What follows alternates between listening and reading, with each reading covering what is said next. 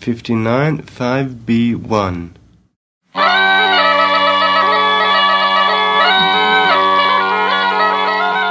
Benvenuti nel podcast Appunti di viaggio.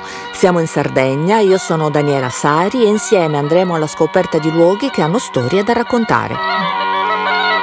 Oggi la nostra protagonista è Sa Manifattura di Cagliari. Buon ascolto!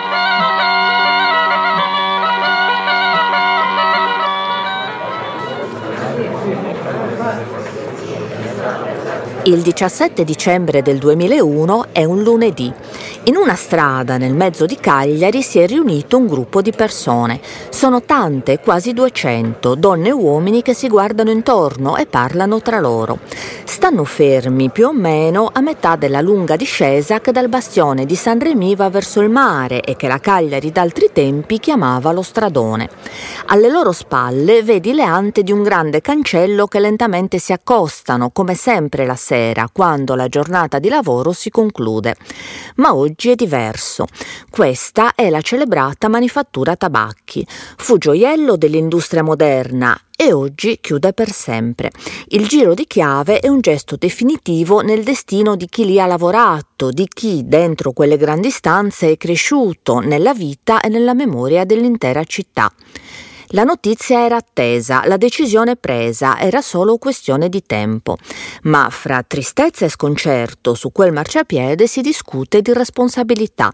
È colpa del mercato, della politica, della mancata innovazione tecnologica, di debolezze sindacali, di scelte romane, cui da qui non ci si è opposti abbastanza.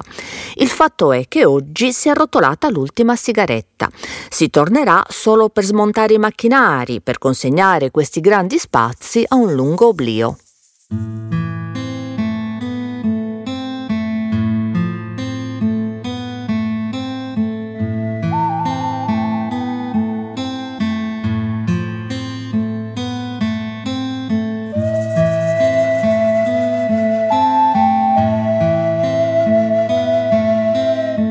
Arrivaci oggi, magari in una mattina di sole, risalendo dal porto, lasciandoti dietro i turisti e il traffico. Passa il cancello e sei in un altro mondo. Quello che ti circonda è uno scenario di archeologia industriale straordinario, che dopo anni di restauro, in alcune parti molto accurato, in altre ancora da cominciare, è ritornato a vivere come luogo di iniziative pubbliche sotto il controllo della regione Sardegna a cui appartiene. Stai facendo all'inverso il cammino dell'ultima squadra, quella di vent'anni fa, che hai appena conosciuto, e di quanti, e scoprirai che sono moltissimi, da secoli hanno percorso l'ampio ingresso, la piccola galleria, il cortile e poi gli antichi passaggi, l'intreccio delle scale, le sale, una presso all'altra. 20.000 metri quadri di storia e di storie, di assalti, miracoli, affari e donne coraggiose.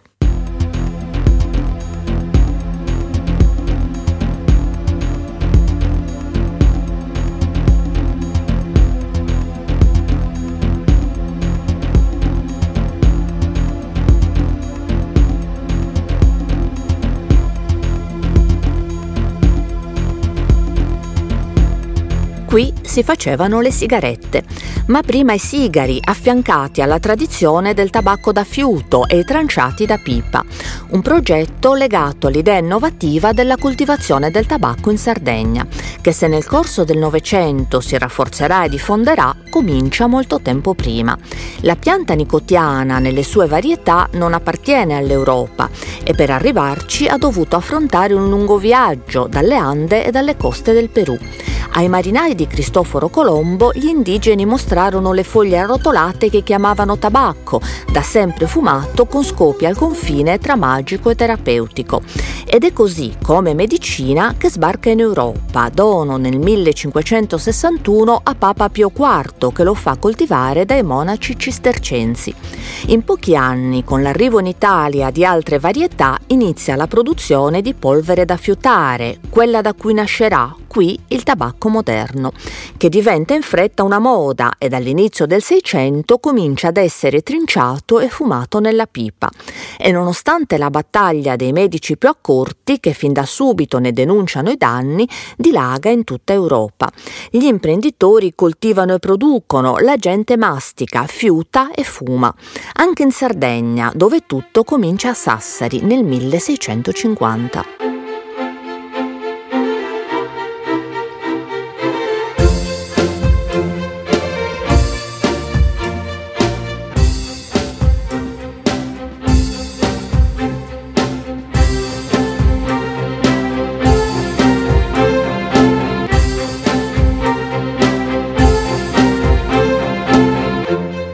Nei terreni intorno alla città parte una coltivazione da pionieri.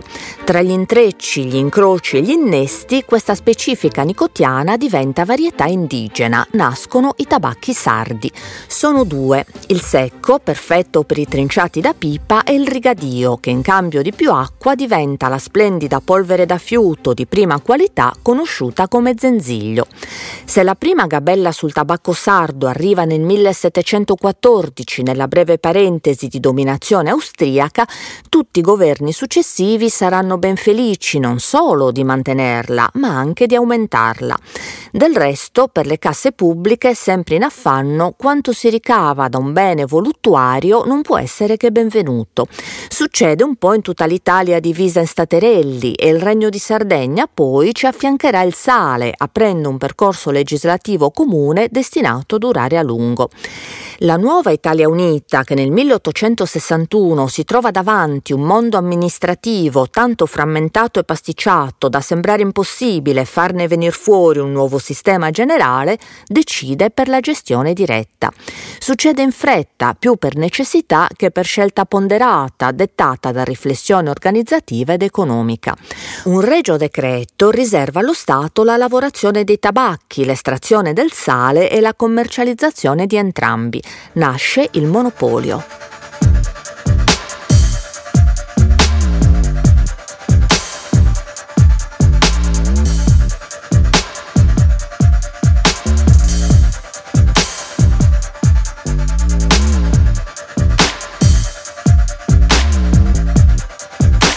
Sassari impara in fretta non solo a coltivare un tabacco pregiato, ma anche a trasformarlo, a gestire una catena di produzione che porta alla creazione di una manifattura con un'attività che scivola lungo l'Ottocento ma destino vuole che i grandi affari su questo fronte si facciano nel sud dell'isola, perché è qui che arrivano da forzieri piemontesi i veri investimenti industriali.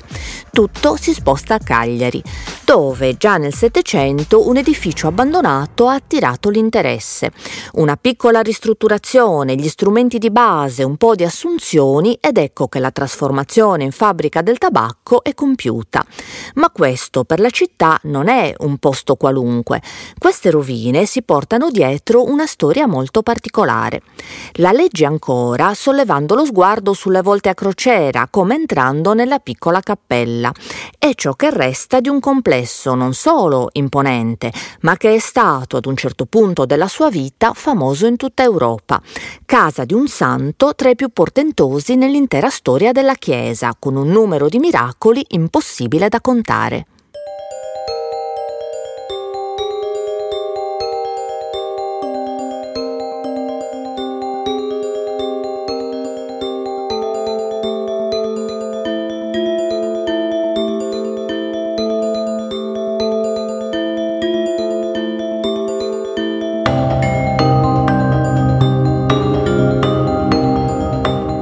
Fine del 400 i frati minori osservanti votati a San Francesco ottengono il permesso di edificare il loro convento qui, fuori le mura di Cagliari, con annessa la chiesa di Nostra Signora del Gesù.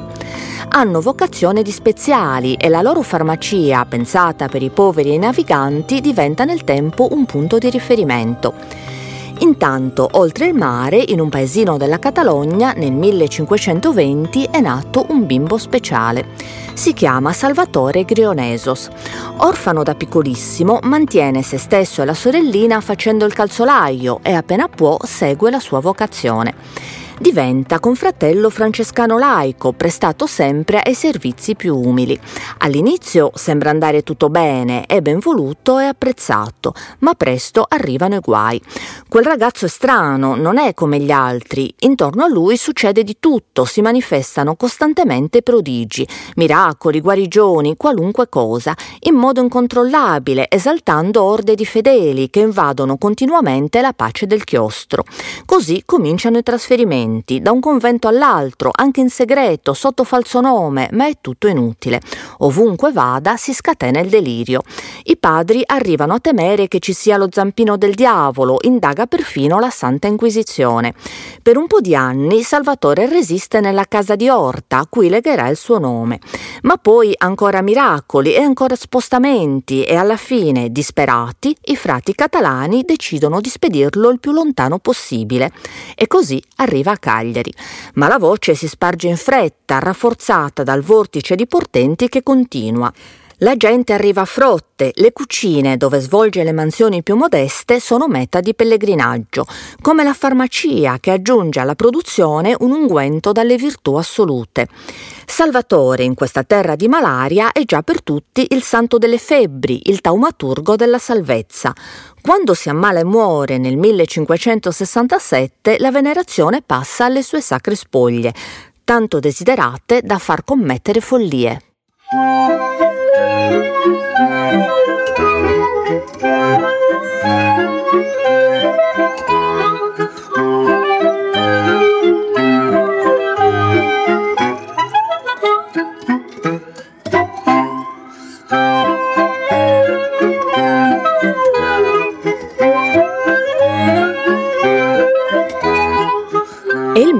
1607.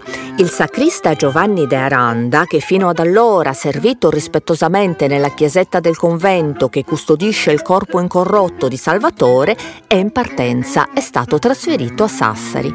Ma non riesce a lasciare il suo santo, non ce la fa proprio a separarsene del tutto. E così di notte ne ruba il cuore e si mette subito in cammino. Arrivato a Sassari, però, il ladro si pente e sa che rischia la scomunica, deve rimediare. Allora prende coraggio e, giunto alla sua meta, San Pietro in Silchi, si confessa e consegna il prezioso fardello rimasto intatto. Il padre guardiano, preso atto dell'accaduto, decide che ciò che è fatto è fatto e che il cuore sta bene lì, a proteggere i sassaresi dalla crisi e dalla peste. In fondo, al santo cui appartiene, già mancano dettagli da tempo destinati ai reliquiari e così, mentre il corpo resta a Cagliari traslato nella vicina chiesa di Santa Rosalia, il cuore di Salvatore da Orta racchiuso in una teca d'argento ancora oggi è tutto per Sassari.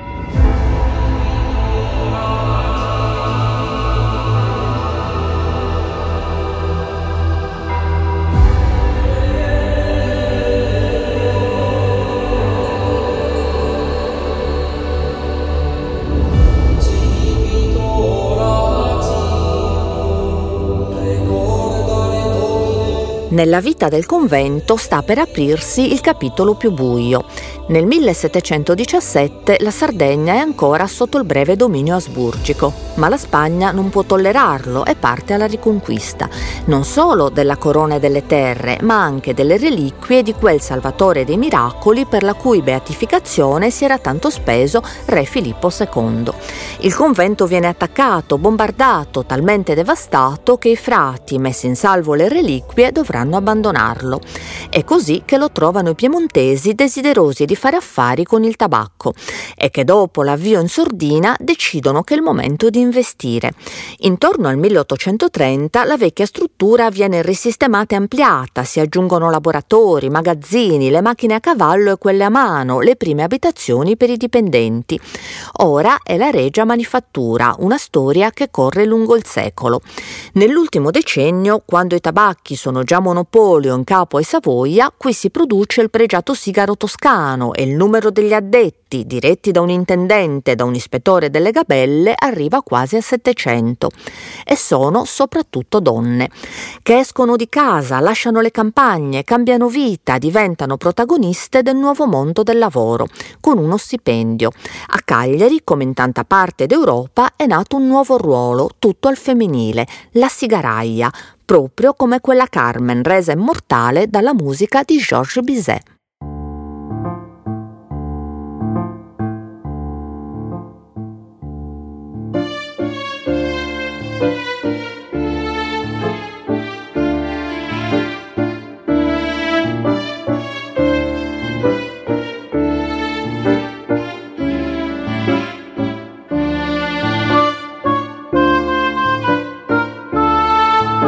Non è capriccio né rivoluzione di costumi l'assunzione privilegiata delle donne, è una questione di mani che certe tecniche devono apprenderle presto. Qui si entra da bambine, fin dagli 11 anni come avventizie.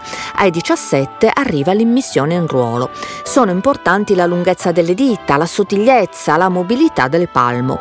Quelle mani devono trattare gentilmente ogni singola foglia, estrarre la costola centrale, tagliare, arrotolare altrettanto delicatamente delicatamente miscelare il tabacco. L'acquisizione di tanta abilità va di pari passo con la durezza del lavoro, da affrontare ogni giorno in un ambiente necessariamente umidicio e malsano, con i rigori imposti dalle sorveglianti in cappellino, le grate ai finestroni, le perquisizioni all'uscita, le punizioni per i ritardi all'ingresso, spesso impossibili da evitare. Queste donne arrivano qui chi dai campi, chi da un secondo lavoro, chi da situazioni difficili. E tutte hanno una famiglia a cui badare, bambini, anziani, ammalati, un mondo intero di preoccupazioni ma ora hanno anche un salario, un'indipendenza e un ruolo riconosciuto nella società. Mentre la fabbrica, che ormai è la più importante di Cagliari, si amplia ancora. Lo Stato, la cui gestione adesso è completa, acquisisce altri spazi intorno, si aggiungono superfici e costruzioni. Ma la vita è troppo dura. Tutta la città, non solo l'industria, freme di malumore e ribellione, sino all'esplosione.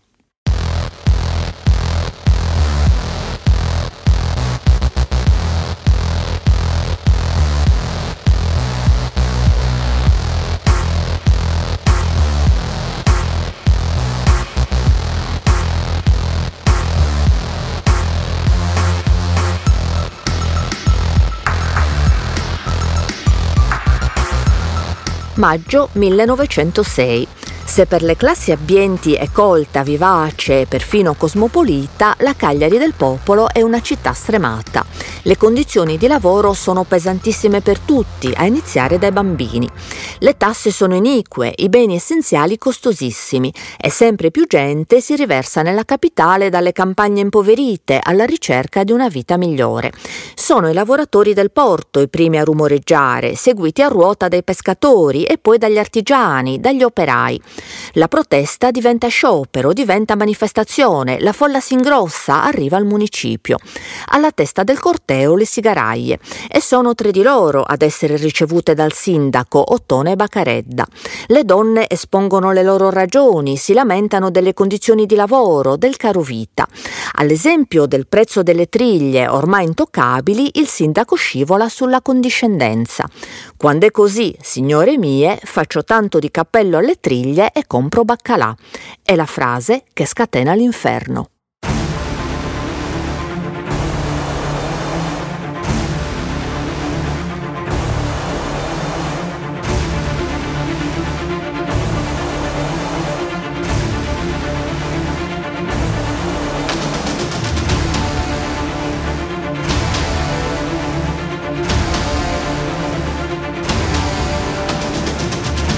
Il 13 maggio, domenica, comizio al Bastione. Sale sul palco Bonaria Cortis, una delle tre. Chiamata a riferire il colloquio con il signor sindaco, la sigaraia ne fa una sintesi che sposta il soggetto. Se non potete comprare triglie, accontentatevi del baccalà. L'effetto è devastante. Questa uscita in stile Maria Antonietta, citando triglie al posto di brioche, fa esplodere la folla. Il malumore diventa indignazione, la sofferenza accumulata sfocia in tumulto e poi in sommossa. Sono tre giorni di fuoco. Forni assaltati, la dogana devastata, mezzi pubblici bruciati. Viene dichiarato lo stato d'assedio. Forze dell'ordine di tutti i corpi disponibili arrivano da ovunque a contenere ma anche ad attaccare. E nella piazza della stazione, quando parte la sassaiola, si spara ad altezza d'uomo. Un piccolo calzolaio, un bambino a solo 12 anni, viene ferito in modo grave come un'altra ventina di persone e in due restano al suolo. Giovanni Casula, 15 anni, manovale, e Alfredo Caria, 19, fruttivendolo. Sono le vittime di uno dei moti più tragici e accesi nella storia della città, placato alla fine solo dall'esercito. Al sindaco Baccaredda costa le dimissioni e l'arrivo di un commissario prefettizio. Ai capi della rivolta lunghi anni a sognare il cielo dalle feritoie a bocca di lupo nelle terribili celle del carcere di Buoncammino.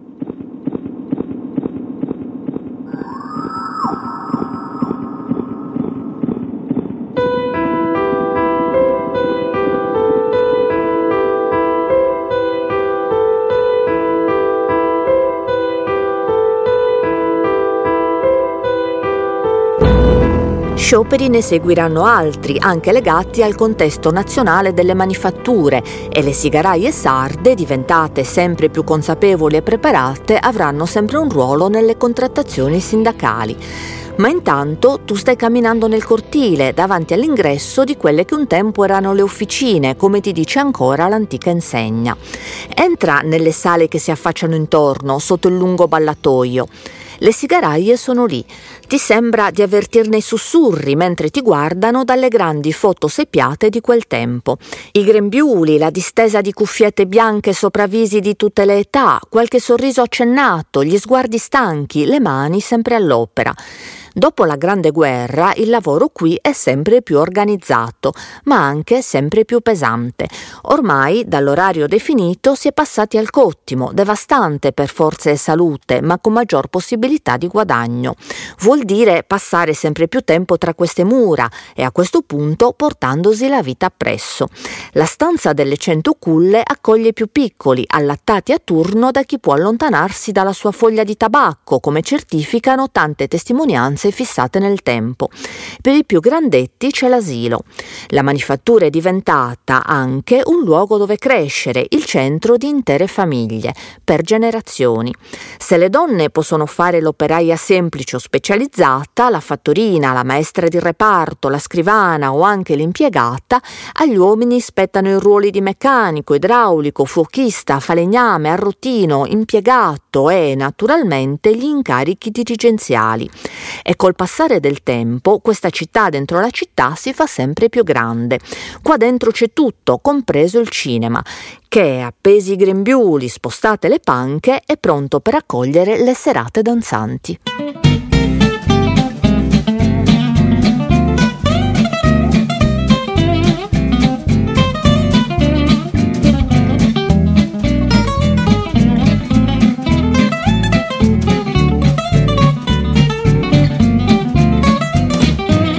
Tempo passa e se durante il fascismo la pubblica vicinanza al regime pesa sul piatto di assunzioni e carriere, la seconda guerra mondiale, che ferisce pesantemente Cagliari, porta danni e difficoltà. Ma il lavoro non si ferma, diventa meno manuale e più meccanizzato e il sigaro toscano prodotto qui continua ad essere un'eccellenza, sino a nuovi cambiamenti. Il successo del Toscano non conosce crisi fino agli anni 60, quando l'amministrazione dei monopoli di Stato decise di eliminarlo dal ciclo produttivo. Col boom economico parte l'escalation delle sigarette. Al lento lavoro artigianale delle sigaraie si sostituisce la produzione su scala industriale delle bionde, nuovo status symbol dell'Italia del dopoguerra. La produzione prosegue finché con la nascita dell'ETI, l'ente nazionale tabacchi, non si decide di razionalizzare il sistema produttivo nazionale. Molte manifatture vengono chiuse e Cagliari sarà una di queste. Cigarettes and coffee Sunday morning is the wasteland I feel as if I got hit by a truck when I wake up That's okay cause I'm alive, yeah. We're having scars as trophies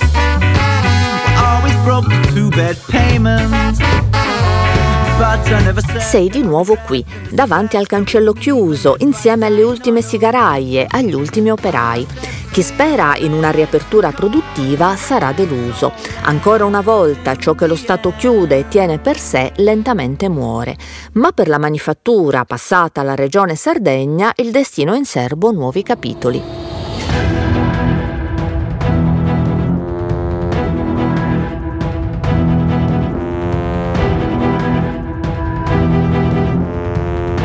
Giugno 2007. Quei cancelli si aprono di nuovo. Il restauro è iniziato, parte della struttura è già utilizzabile e la scelta del tema è significativa. Festark, il primo festival dell'architettura, ospitato in un luogo altamente simbolico. Sull'antico convento, sul vecchio regno del tabacco, si accendono riflettori internazionali che da allora torneranno regolarmente con iniziative legate soprattutto alle nuove tecnologie, ma anche alla cultura, all'arte, alla creatività, al cinema, alla letteratura e nel 2017 perfino il G7 Trasporti. Ora si chiama Samanifattura e quel mondo un tempo chiuso si è aperto per tutti, con le sue storie di fatica, di speranza, di sfide e di miracoli da non dimenticare. Grazie per aver ascoltato Appunti di Viaggio, il podcast realizzato da me, Daniela Sari, in collaborazione con il Noise e con il sostegno della Fondazione di Sardegna. Il tecnico del suono è Emanuele Pusceddu, interpreta le letture Emilio Puggioni. La sigla è una registrazione storica del ricercatore Andreas Benson per concessione di Iscandula. Le citazioni d'archivio sono tratte dai documentari editi dalla Regione Autonoma della Sardegna e pubblicati online su Sardegna Digital Library. Alla prossima puntata.